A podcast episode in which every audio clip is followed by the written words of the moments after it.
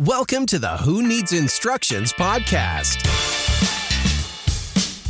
As I'm growing older, I'm becoming a lot more self reflective and uh, aware of who I am and what I am. And, and, and, and I'm, I suppose it helps, what am I, six foot six and, and 19 stone, um, to be able to be a bit more vulnerable and open. Like you say, it's, it's, it's providing role models. Uh, and I don't see myself as a role model, but I see myself as someone that's quite happy to have a conversation and in this world where we're all becoming a bit more aware of the fact that we do need to have conversations, I think if I can present myself, a lot of people see that and go, well, if that big lump can, then maybe I should.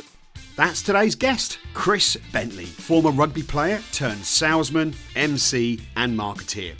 Now, as you've already heard in that short clip, he's definitely a larger than life character in more ways than one.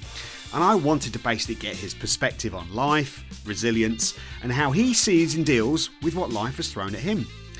With Chris, you just light the touch paper and let him go. So he's going to talk. Don't worry about that. And he drops some pearls of wisdom and some hilarious stories. So uh, stay tuned for it. I began this podcast by simply asking him, Who are you? uh, who I am? I am Chris Bentley. And uh, my wife's leaning back in a chair. She's looking at me trying to take the piss. I um, I've, I've lived a slightly peculiar life and slightly different to a lot of people in that I've never really known what I want to do.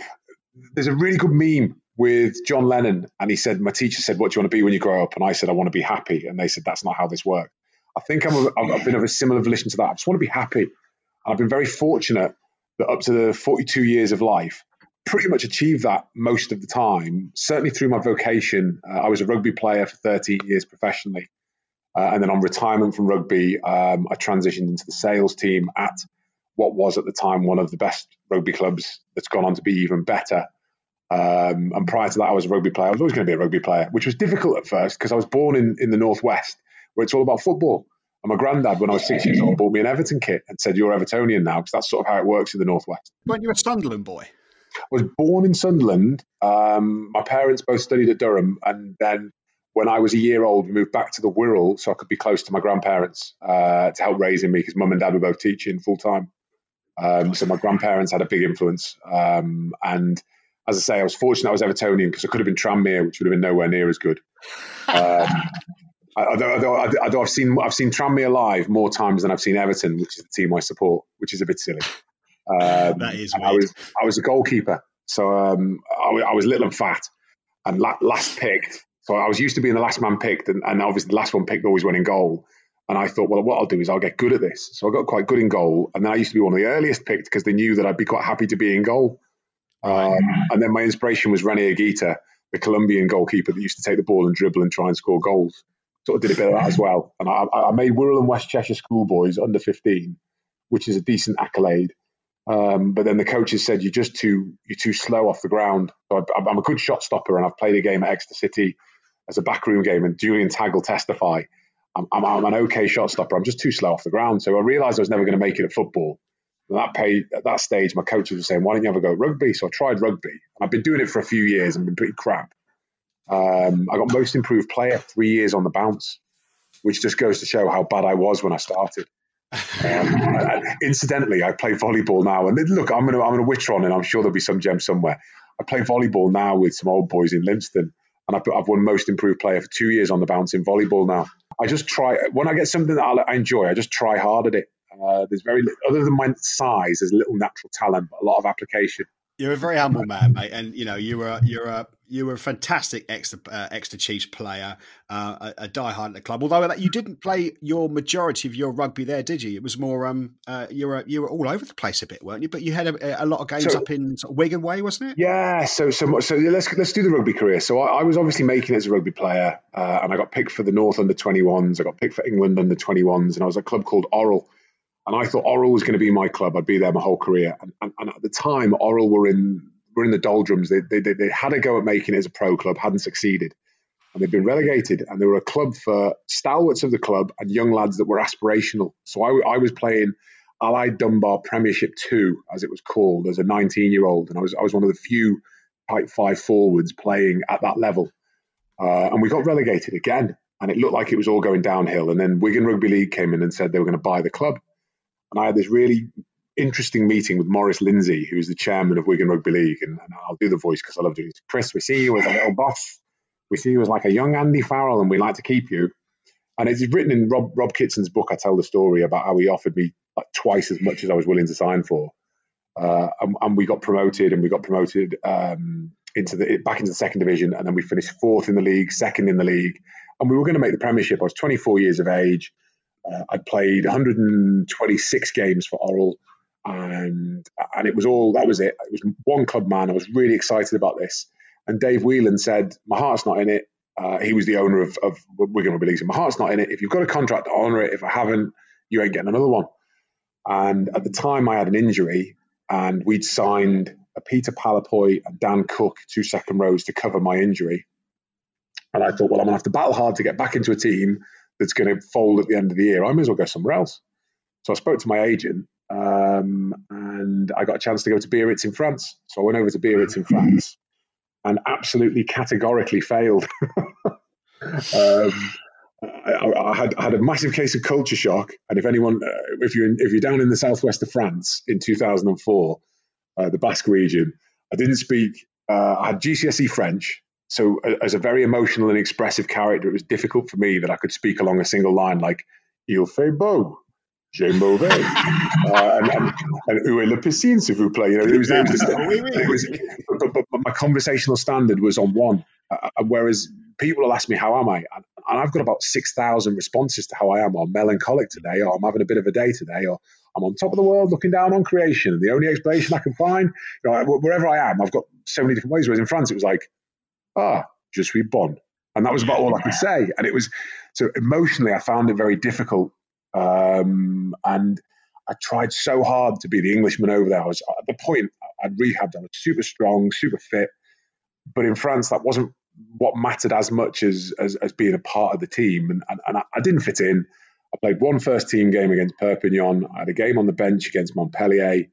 Uh, and then I realized it wasn't going to happen. So I thought, well, I'll enjoy my French experience. And I ate a truckload of croissants, had loads of steak frites, I, I, was living in a hotel. I was full board in a hotel the whole time I was there. Um, oh, it was bonkers. I, I, went out there at about 116 kilos, built like He Man. And when I came back to Exeter, I was 135 kilos. I was like He Man that had eaten the cow. Um, but, but so I, would sort of failed in Biarritz. And Exeter came in looking and said, Look, we fancy you coming along. And I, I went to Exeter and I found the club and a town that I really, really enjoyed um, as, as, a, as a place. As I say to everyone, when I came to Exeter, somebody said to me, it's the graveyard of ambition. And they meant that in a good way. I absolutely agree with that. You're 10 minutes from the moors, you're 10 minutes from the sea. Um, the city is big enough that it's got everything you need, but it's not too big that you get lost. So when I go to the big met- metropolitan cities, Liverpool, Manchester, London, I can handle a couple of days, but then I get a bit dizzy. Um, whereas Devon, for me, and, and Exeter, uh, spot on, got everything you need. Um, I had two great se- season, seasons with Exeter. This is like a, this, this, is Chris talking about his rugby career. I had two great seasons with Exeter, but I could see we were a while off being where we wanted to be. And at that point, I was 27, 26, 27, and I knew I had a finite time in rugby. My my my concept of being a one club man had been jaundiced by my experience at Wigan. I realized we were commodities that were traded. Um, and so I thought I was going to ride the rugby horse. And, and I had an 18 month sabbatical where I rode the rugby horse hard. I went out to New Zealand for six months, over to Edinburgh for six months, back to New Zealand for six months. And then um, the whole time I was gone from Exeter, Pete Druitt had stayed in touch uh, and said, We'd really like you to come to Exeter. We see you as a good character, there blah, blah, blah. Um, and I thought Exeter was the place for me to go back to because I felt, as, you, as you've noticed, well, we were 11 minutes in and I've hardly stopped speaking. Um, there, there, there, will be a job for me when I retire. And I knew that I wasn't going to retire from rugby and never work, and I had to work straight away. Uh, and I thought I could go into Exeter and run my mouth well and get a job. And fortunately, uh, Exeter took me back, and I got, I got 125 first team games, although only 98 were in the league. Uh, and the Chiefs only celebrate league games. So anyone that's listening from Chiefs, they always like to wind me up that I've only got 90 for league games. And my epitaph at the club is I'm the melted ice cream. I didn't quite make it to a 99, um, but I was certainly a flake. Um, and then I got I got the job with the Chiefs, and for uh, the best part of six years, I was on the corporate team, and I ended up in charge of the corporate team. although the corporate team was me in the last year. Uh, we did record revenues and had a, I had a really good time. Career wise, um, I was at Chiefs. We were flying high. We'd won the Premiership. Um, and I, explored with Tony Rowe about the opportunity of moving up the, the, grade of the club. And it looked like my path was going to be blocked for a while. My wife was in, um, she she just jumped off the branch with her business and she'd been a year in a marketing firm with her sister. And she looked at me and said, Chris, you're miserable. And I went, No, I'm not. I'm Mr. Exeter Chiefs. And she went, You're miserable. You're not enjoying this. And I looked at it and thought, Do you know what? I, am working. I'm working 16 hours a day. I'm, I'm accessible all the time. If anyone wants to speak to me, they can. I'm on my phone all the time. My daughter keeps grabbing my phone off me and trying to move, move it away from me. And I thought, mm-hmm. I'm sort of losing track of what's good here. And, and, materially, I was flying and everybody was my mate. But ultimately, the, there was a bit of a bubble about it. And when, when I stood back and looked at it, I thought, I am, I am not happy. Um, so I went and saw Tony and I said, Look, Tony, I think I'm unemployable. I think I've got to go. And we explored it over the course of a few weeks. And then in the end, I resigned my role at Chiefs, which a lot of people were surprised about uh, and joined Smithkin Baker, which is my wife and her sister, and we've got a couple of members of staff, uh, marketing and sales company, um, and jumped off the branch. And I've been there for three years now, um, and, and I've, I've, I've, I've, got an itch. So I, absolutely, I've got a, I've got a little consultancy role with Exeter City Football Club that I'm really enjoying. Uh, I've got a mission from God with Plymouth Albion that I'm really enjoying. Um, so I've, I've, still got my toe in sport. I've got my not working networking event. There's a chap called Steve Dixon bringing his do club down this way, which is what have you. So I'm sort of doing all sorts of bits and bobs now. Um, but, the main thing is this John Lennon thing. I just want to make sure I'm happy, uh, and, and, also that the people around me are happy. Uh, and I think on the whole, I'm sort of achieving that.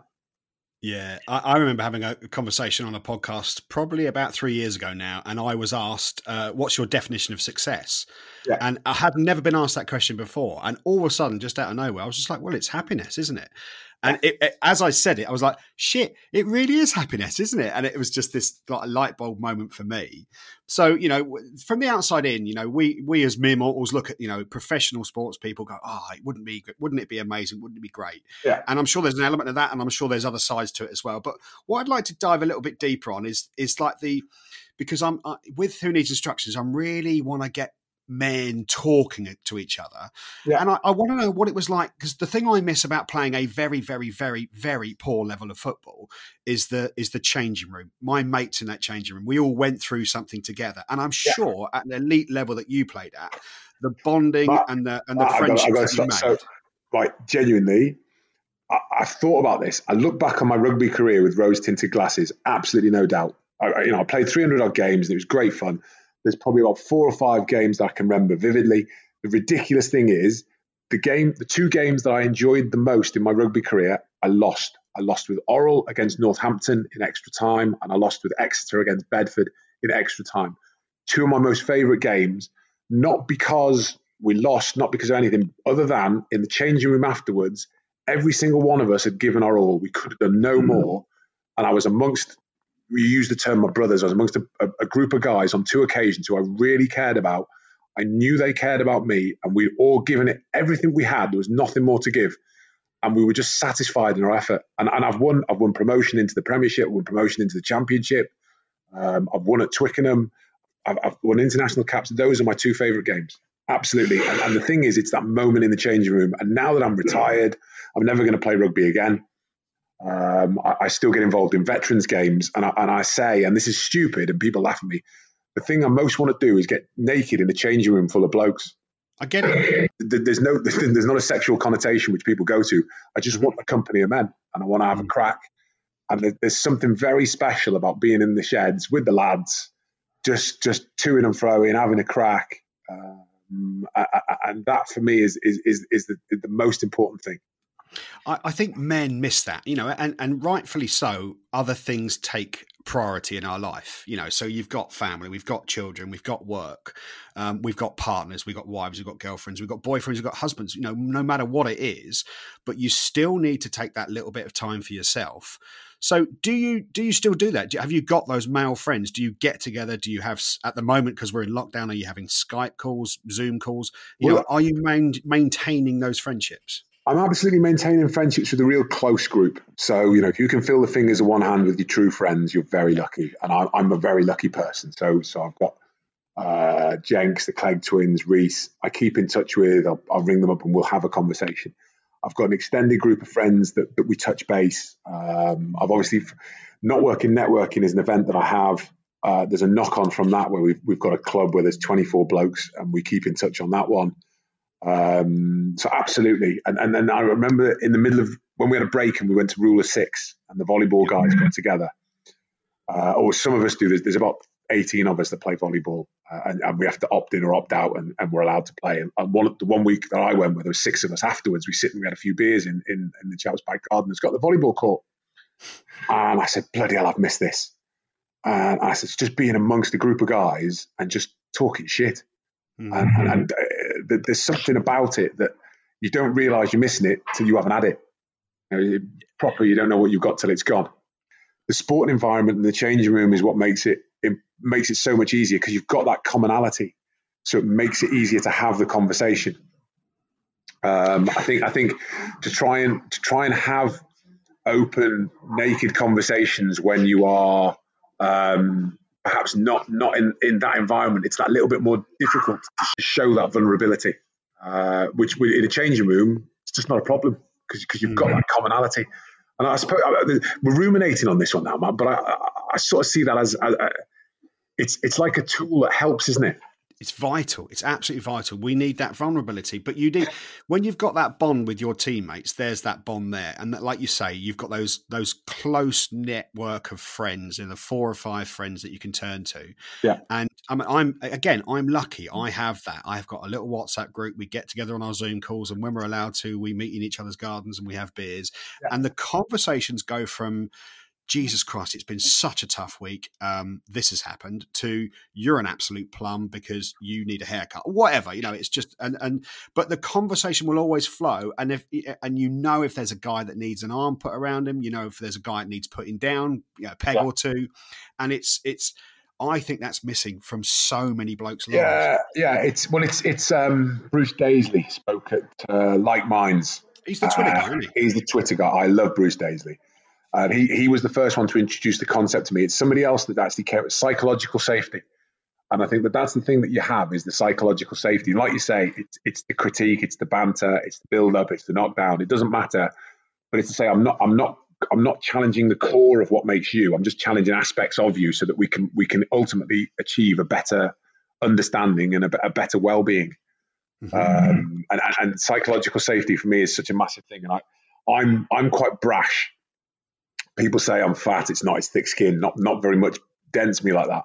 So, but but I'm really keen to establish when I have conversations. Look, this is psychologically safe place. If I say something that upsets you, there is no intent to upset. What I'm trying to do is find is find commonality and, and a, a true north, so we can all be in a better place. Yeah, you may or may not remember this. Um, I came. We did the men's walk, and it was yeah. based at the Exeter Chiefs, and there was yeah. a, a, a, gazebo up there, and you were in that gazebo, and I walked in there with my stepson, who at the time was about 10 or 11 years leg old. He, he, yeah, yeah, he had a, he had a bad leg. Yeah, definitely. Yeah. I don't know if it, I don't know if he broke it, but he definitely had a bad leg. And I said, look, you know, he, he's like Matt, Matt, that's that's that's Chris Bentley over there. I said, yeah, yeah, I, I kind of know Chris just through you know the business community, yeah. uh, and, and I kind of went over and, and you were not only very gracious and opening and let's get a photo with him, you are very self deprecating as well. Yeah. So I knew that straight away, right, here's a guy who can take it because he's already taken the piss out of himself. Yeah. But when he goes and gives it, you've got to learn to take it as well. Yeah. Yeah, well, it was um, James Haskell, the rugby player, has a cracking one. He talks about banter, and banter is a table of ten men where nine laughing their tits off and one's crying. And and for me, I'm, I'm I don't have a problem with banter, and some people will construe some of my behavior as, as not, but but like you say, I'm dead happy to take it as well as give it. Mm. Um, and if you have that safety and you, you understand, and, and, this is where it was so easy in a sporting environment because you know on a Saturday afternoon you're all going to jump on a bomb for each other. Yeah. Um, and one of one of the great successes of the Exeter Chiefs, you know, the, the changing room, they, they, they, they, call it the snake pit, bite or get bitten. They absolutely savage each other, and and and I was, I, I, mean, I was, I was the social secretary for five years at Exeter Chiefs, um, and we finished. That doesn't second. surprise me at all. we, We finished second in the championship three of those years, got promoted one, um, and then we had a year. No, sorry, we had, we had two two second places, a, a, win win, and then two years in the in the Premiership. And so, I'm the social sector, a team that's doing a lot of successful stuff. Yeah. Um, and, and, and, and I couldn't resist the banter. I couldn't resist the crack. And I got rinsed so many more times than I was beating people up. Um, but I just love it. And I just can't, I've got, I've got to make Ben White. How, how, what rating are we? Are we, are we uh, 18 rated or uh, 50? You go where you want, Chris. You go Whitey, Whitey, he's my frenemy. And the, la- the lads used to enjoy me and Whitey because he's just this crazy Australian. Haven't spoken to him for about six months. And I got an e- I got a text message the other day. You're a cunt. Um, so I've dropped the C bomb. I'm awfully sorry. So I just texted back. I hate your teeth. And we had a we had a succession of just we just offended each other for about yeah. 20 minutes. I even nudged I even nudged Faye, my wife, I said, Faye, just look at the state of this. And it, I ended up like, I'm going to take your missus out on a date. She's going to fall in love with me, and then I'm never going to call her again. Um, and and he's and we're just we're just abusing each other. And then, and then it was like he said, I'm, I'm, he's gonna he was gonna jump he was gonna he was gonna uh, have sexual intercourse with my mum. And I said, you haven't even got a mum. You were created in a lab because no one could love you enough. And we just this was the level of abuse we had. Now for Whitey and I, like I was so uplifted by by the fact that he'd reached out to me and had a crack. And then once we'd got through this, we then had a bit of a conversation about how he was getting on and what was happening, how the kids were. But but it's just from someone looking in, they'd be like, how can you do that? I, I, and can I put that down to a? a, a I'm going to go with the north south divide on this one because yeah. you know I think I take the piss out of my mates quite a lot. And I went yeah. on a golf holiday a couple of years ago, and there was seven blokes from Manchester and me, uh, and two of them are best mates. They've been best man at each other's wedding, and they did not have a nice word to say about each other, but they loved each other. Yeah. And it was just, I, would never seen a relationship like it. And I'm now friends with them on Facebook, and I see it from a distance. They abuse the shit out of each other, but they would run through a wall for each other as well. You know it. You know it. Oh, mate, completely. And I, th- I think this is the thing with Whitey. No one, no one outside Whitey and I sees us. All, all see is me and him just abuse each other. And, and Jesus, why? We had a preseason once with Chiefs um, and Skate, Skaysbrook had introduced Jim Skaysbrook had introduced this thing. I'm, I'm, I'm, breaking all sorts of rules. If, if, if, anyone listens to this, they'll be going after me. Deep in a social, if you're going to be sick, be sick on your mate. And and and it got even worse. So Whitey decided if he was going to have a piss, he was going to piss on me. And and and we, we were on Dartmoor. And every time I'd be talking to people, I'd suddenly feel my legs getting wet. I'd turn around, he'd be pissing on me. It's like Whitey, what the fuck are you doing? Uh, and this was his thing. But then on a match day, literally, if someone was having a go at me or anything, he'd be the first man to defend me. Um, and I don't know where I'm going with this, but it was, that's just an anecdote. It was just just the ridiculousness of it all.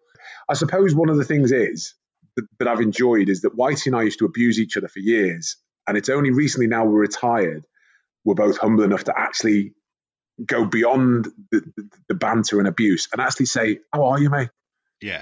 Um, and, and, and we've got this history behind us, but I enjoy our relationship more now. We still abuse each other, we still have crack, but we're able to go beyond that and actually be a bit more open about it, which which which I think is is is, is an important thing to be able to do. So let me change tack a little bit then. Um, in terms of tougher times.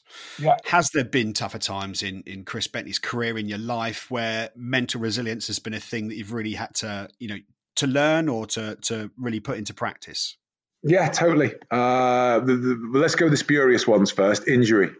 I've had trouble with injury through my career. I budgeted mentally for three big injuries, um, which I knew would come, and uh, and they did. I had my ankle rebuilt twice. I've had my bicep reattached um, and I've lost uh, the posterior cruciate ligament in my knee. It's difficult as a rugby player when you get injured because the currency in rugby is playing. If you're playing every week, the world is lovely and everyone's your mate. If you're not playing and you're not getting picked, then then you're standing in yourself because how you how, how you think about yourself, but also how you think people perceive you because you're not playing. It's a very difficult place, a very dark place, and it's hard when you're injured because you're away from the group. You know, you, the, the, whole thing is you're like a group of bison walking across the savannah, but you're walking mm-hmm. 20 yards behind because you're injured and you can't really do anything. That's a tough place to be. and and it's very much, I find, it's one foot in front of the other. I always find, you know, Winston Churchill, when you're going through hell, keep going. The, the, the big thing is when you're in a tough spot, you have to keep pushing. I think no one gets, you know, you, uh, Will Smith, if you sit in the same place, you're going to, what is it? If you keep doing what you've always done, you'll get what you always got. But if you sit down and feel sorry for yourself, um, then nothing's going to happen. You have to keep moving. mm-hmm. And the, the, other one that really resonated for me was in my transition weekend when I came out of rugby union. Uh, the RPA put on a weekend, and you go to the Brecon Beacons and you climb a mountain and you have a bit of a crack. And I read about that. It, I, the year before me, there was a couple of guys that had to retire early through injury, and, and, it was a very emotional weekend, and there was a lot of crying and cuddling.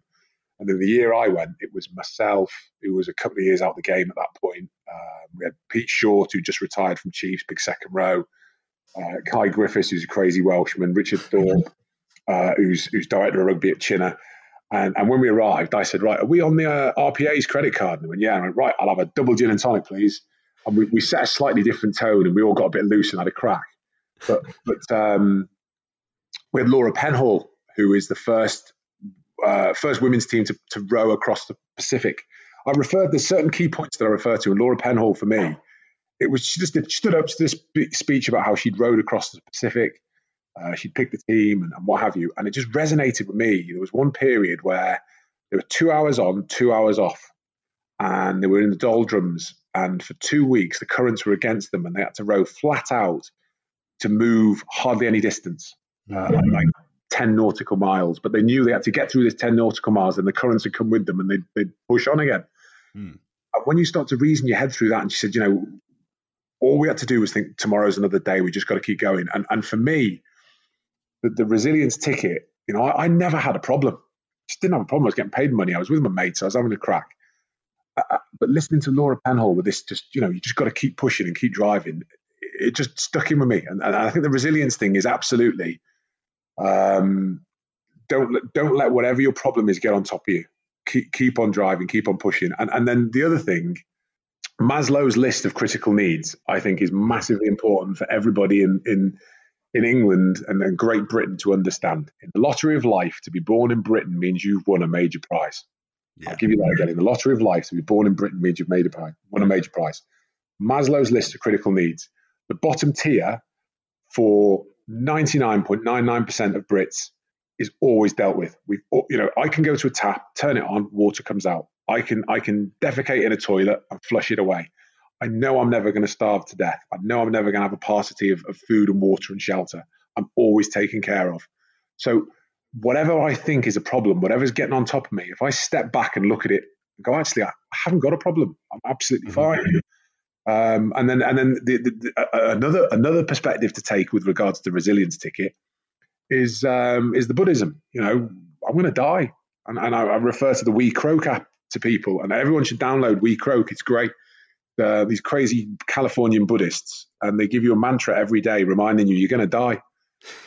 But but when you realise your life is going to end, you start to go, well, does this really matter? Is this thing that's bothering me now a problem? You know, when, when I go in, I wish I'd had this level of, of self awareness when I was 27 and my arm was in a cast, and I thought, oh my god, I'm never going to play rugby.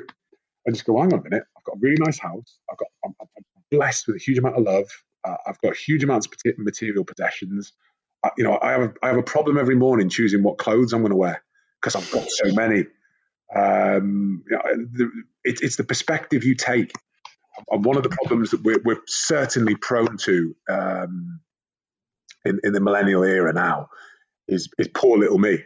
Whereas actually, you know, there's people that are going to wake up today uh, somewhere around the world and they're going to have to walk four miles to get their food.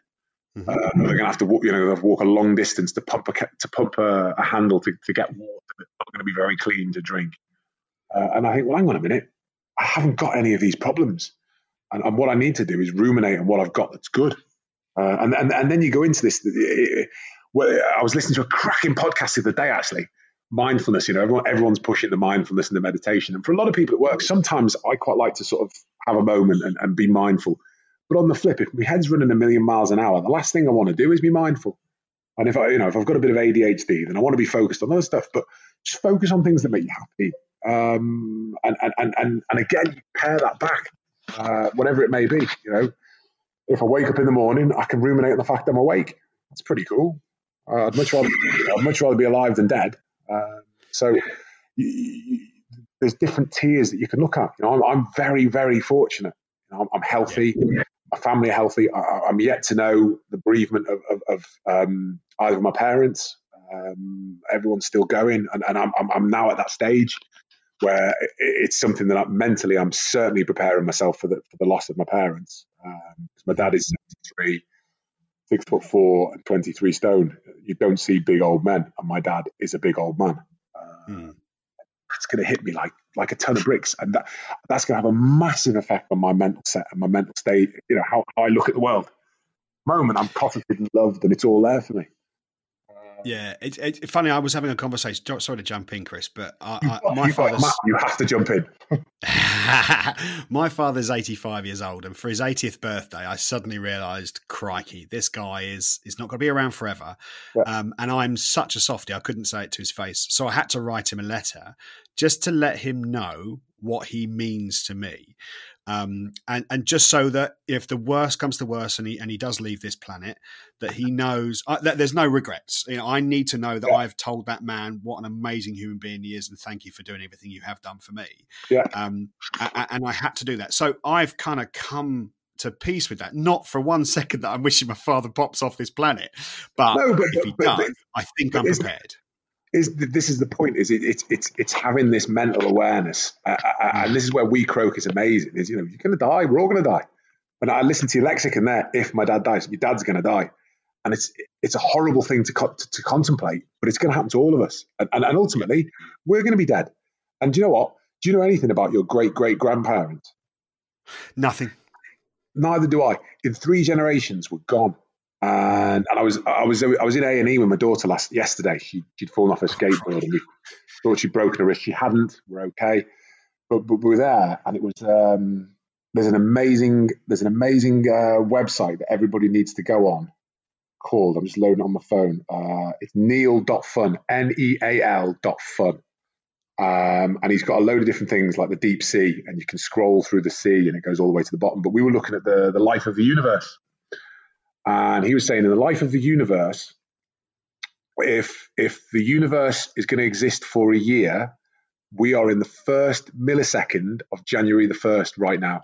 Unbelievable. And when when you contemplate just how insignificant we are, don't matter. You know, if, if if you fall over in the street and people point you and laugh, don't worry about it matter. Which incidentally, it happened to me once. We've been to Cowes Week, and we were coming. We come back from Cowes Week, and I said to my, I said to my wife, there was, there was four of us who were a bit hungover, and I said to the guys, right, guys, you you walk slowly with the bags. I'll run to the car because um, down in down in Southampton, the, the, the, you get kicked off the ferry, and it's like about half a mile to the car park. And I thought, I'm a former rugby player, I'm going to run to the car. and, and I ran out the terminal, and there was about 200 people getting off this this ferry ran out the terminal, I slipped, I fell over. And when you're a big man, and I've already established six foot six and 19 stone, I fell over, I full on wiped out everywhere. and there was this big intake of breath. I went, oh, look at that. And I bounced up and I was like, I'm okay, I'm okay, and carried on running away. I had pink chinos on at the time as well, just to add to the, the ignominy of it. Yes, exactly. Big men wear pink, real men wear pink. I fallen over, wiped out, uh, and it was like, oh my God, this is embarrassing. But then rather than be consumed with it, I went and got the car, drove back, and then I got out of the car and said to everyone, look at the state of me. And I had like scuffs all down my legs. And they were all pissing themselves at my expense. I was like, that's quite funny, actually. It's how you, rather than allow that to me for the day and think, oh, I've fallen over, my clothes are all mucky, this is bad, everyone was looking at me laughing. I just thought, what I've managed to do is turn this around and turn it into quite a funny anecdote. We're all having a bit of a giggle. Yeah, which you get to tell on the podcast a few years later. Exactly. Uh, how I wiped out uh, at the ferry terminal. And it was quite silly. Um, so, yeah. So, with regards to back to the resilience, there are many different tools. One of them, keep going. Tomorrow is another day. The sun's always going to rise. You know, darkest hour is just before the dawn. And, and, and, and shit. Uh, injuries was one. You know, lockdown's been another. I mean, Jesus wept. With 38 minutes, I reckon you've spoken for about two of those. I've had 36. I'm an extrovert. I love to talk. I am I'm never happier than when I've got an audience and when I'm when I'm entertaining them or they or whoever they are. Um, and when lockdown came, I thought, shit, I'm in trouble here. Yeah, because uh, uh, most of what you know, sales, I want to be in front of people. I want to be talking and convincing them that what I, you know the, the beans I'm selling are worth buying. And to have that removed, you know, Zoom is like kryptonite for me. Uh, you know, it, it exists, but it, I'm nowhere near as strong. You know, I use I use my natural tools. I'm big. I'm going to invade your personal space and be gregarious. I can't do that now we probably should wrap things up in a minute, but I just want to dig a little bit because I've seen you on stage presenting. I've seen you at the rugby club. I've seen you at the football club, yeah. and you do command a room. And there is a physical presence you have, but actually you you have the ability orally to hold a room as well. So when lockdown kicks in and you're stuck at home uh, with you know with your wife and your children, yeah. your family. Um, I know that you've already said, well, it's just you know one day at a time. Is that literally how you dealt with it? Uh, no, I, I, put my hand up. I said to my wife, I'm going to struggle here. I said, I'm, I'm going to have a tough time of this. And I don't want it to become the defining factor of lockdown. I just, I just need to let you know. And yeah, I think the thing was we, we, we carried on. It's fortunate I love my wife. Um, and, and, and yeah, we had, we had a nice time. And I'm not going to deny being a divorced parent has actually been quite handy because just as the kids become a bit too much, you give them back to the other the other parent, and, and I'm very fortunate. I'm, I'm, very fortunate. I've got a really good relationship with my ex-wife, so so we, we liaise and we make sure because the kids are always going to try and divide and conquer, but we've we've kept a, a, firm front. So it's been lovely to have the fill up love from the kids, the variation. Uh, and when I've had bad days, I've just accepted it's a bad day. Um, and, and, you know, it's it's it's rugby. It's, you go back to what you know. and in rugby, one of the big things is don't make compound mistakes. So if you give away a penalty, don't give away another penalty. If you if you if you lose the ball to the opposition, try and win it back pretty quick. If I'm having a bad day, I try not to allow my bad day to be two bad days or three bad days. And and there are some days where I wake up and I do my, my morning routine. I'll go and do a bit of rowing, so phys- bit of physical to make myself feel good. I'll put a, a positive thing on my Instagram at CC Bentos. If anyone wants, I always put quotes on Instagram. Yeah. Uh, so, I'm, so mentally and physically, I'm feeling quite good. But if I do my routine and, and you know the bed's been made, so I'm looking something's been achieved to start the day. So there's, there's all these positive things that have happened. If I'm still in a bit of a funk, and, and, and certainly the last lockdown was the most, I'd say to I'm just having a bad day today, and, I, will embrace it, and, and, and I'll accept that the black dog's there, um, but then, but then as the day goes on, I'll start pushing positive mantras. Tomorrow's another day. You know, we're gonna we're gonna break, start up bright and early tomorrow. I'll start mentally focusing about some good things that are going to happen the next day, and I, I try not to allow it to, to permeate in. Uh, and I'm very fortunate. Again, I, I, ruminate on what I have got. You know, uh, yeah. uh, Vicky Barnes, the positive psychologist, who's fucking brilliant. Mm-hmm. Already, Seaborn was concerned about swearing then. You know, neurons that fire together, wire together, overcome your negativity bias. You know, we're seven times more likely to complain than compliment. Just force yourself to become more likely to compliment than complain. Um, and, it, and it, if you start doing that, it starts to manifest. And what I've found is, whereas lockdown should have been really, really hard for me, it's actually not been that bad. And, and I've, fuck it, I've had some bad days. Absolutely, I've been miserable. Um, but they haven't compounded. They haven't become two bad days. They haven't become three bad days. And, and um, when I am a bit mis, we have tools to get out of it. Um, so that that for me has been really important. Um, not not wallowing in self pity, you know. And if I have to pair it right the way back, turn on the tap and water comes out. And and what, one of my favorite one of my favorite meditations is having a slice of toast. Um, I, I, I've got a dual toaster. Put it onto number two. Let it come round it's almost my, my, wife calls it white bread or white toast. I have white toast. So I'm like Elwood Blues from the Blues Brothers. heavily salted butter in, and then I just savor the taste. Oh, How good is that? Buttery toast, mate. Oh, you've just mate. you've got me. You've oh, got salted, me. Salted buttery toast, but go but go over the top. Have too much. And, and yeah, more, more butter than bread. Yeah. Oh, mate, have it like cheese. Slice the butter like cheese. You know, be really bourgeois with it and ruminate on that salted butter in the, in the top of your palate. How nice. Oh my gee whiz. Now I'm like Pavlov's dog. I'm salivating at the concept of having salted butter on toast. And, I love it. But, but mentally, I'm feeling better. Yeah. And this is the point. Yeah. Now, whatever it is for you, whatever the tools are, and, and sometimes it, it, it's a positive rumination. Other times it might just be a dump. And I might ring up one of my mates. So I'll ring up my mate Reese and say, fucking hell, mate, I'm on a shit day. I am miserable as fuck. Mm. And just, you know what I'll do? A problem shared is a problem halved. If I unload it onto him, he will take that and he will be okay with it because he's having a good day. And, and vice versa. If, if Reese rings me or the Clegs ring me and I'm having a shit day and they unload on me, I'm happy to absorb that because I know I'm making them better. Yeah. And, and that's the point. Sometimes you have to be the receptacle, sometimes you have to be the giver. But just just, just being happy to do that and, and psychologically secure enough to give it to people, brilliant. Chris, I have to say that I wasn't in a bad mood before I started this call, but and I was in a good place. I was looking forward to, to doing podcast interviews, and I'm coming off this call in just the best mood ever. It's contagious. Thank you. Right, mate. Well, it, it, it worked. You know, the other one, the other one that I do, fucking uh, cart narcs. Put, put shopping carts. Oh, uh, yeah, mate. I've seen it, and I know you love them. They're fucking I, amazing. I went, I went off at a bloke. It's, uh, so, so I, I, normally shop at Aldi and Lidl because I love the middle of Lidl. It makes me happy. And, and I'll be honest, Blue roof rack. The only job that I would swap for what I do now would be, uh, well, no, there's two. There's one be a retired millionaire, but the other one would be um, uh, the, the buyers for the Aldi or Lidl because they must be off their tits on class A drugs every week. Oh, hang on a minute. Right, knife set. What should we put next to that? Oh, yeah, um, some Harry Potter books. And next yeah. to that, yeah, some backpacks. Like, where the fuck they get their ideas from? God knows. What a job. So, normally I shop at Aldi and Lidl, and they've got the uh, pounds to get your trolleys. But, but, but, but perchance, I happened to be at Sainsbury's the other day, and I was heartbroken. There was trolleys everywhere. And I had my boy with me. I was like, right, so you're going to have to wait. I started putting the trolleys away. And this bloke come out with his shopping and he, he left his trolley and he grabbed his bags and went, Are you for fucking real? And he looked at me as I was pushing like eight trolleys and he went, Well, I said, mate, put your trolley away and do the right thing. And he did. And I felt so good. That's because you're six foot fucking six. If I say that at five foot eight and a little bald slaphead, they'd look at me and laugh, mate. That's when you got to be like Agent Sebastian. See, I can do this. I, I, I had the threat display if I was Agent Sebastian, you know, the secret secret society that's making sure the world is a better place, you've just got to have your, your, your cardio good, and then if you if you if someone tries to get after you, just run away. I can run. Listen, I do. I treasure your time. Uh, yours is very valuable, uh, and th- there's uh, there's some great takeaways that I want people to just have another listen, go back over what Chris says.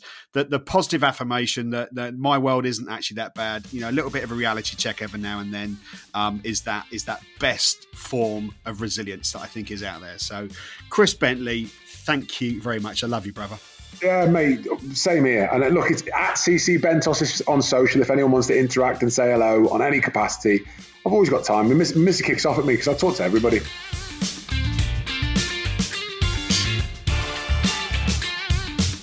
Who Needs Instructions? The podcast for men who probably do need instructions.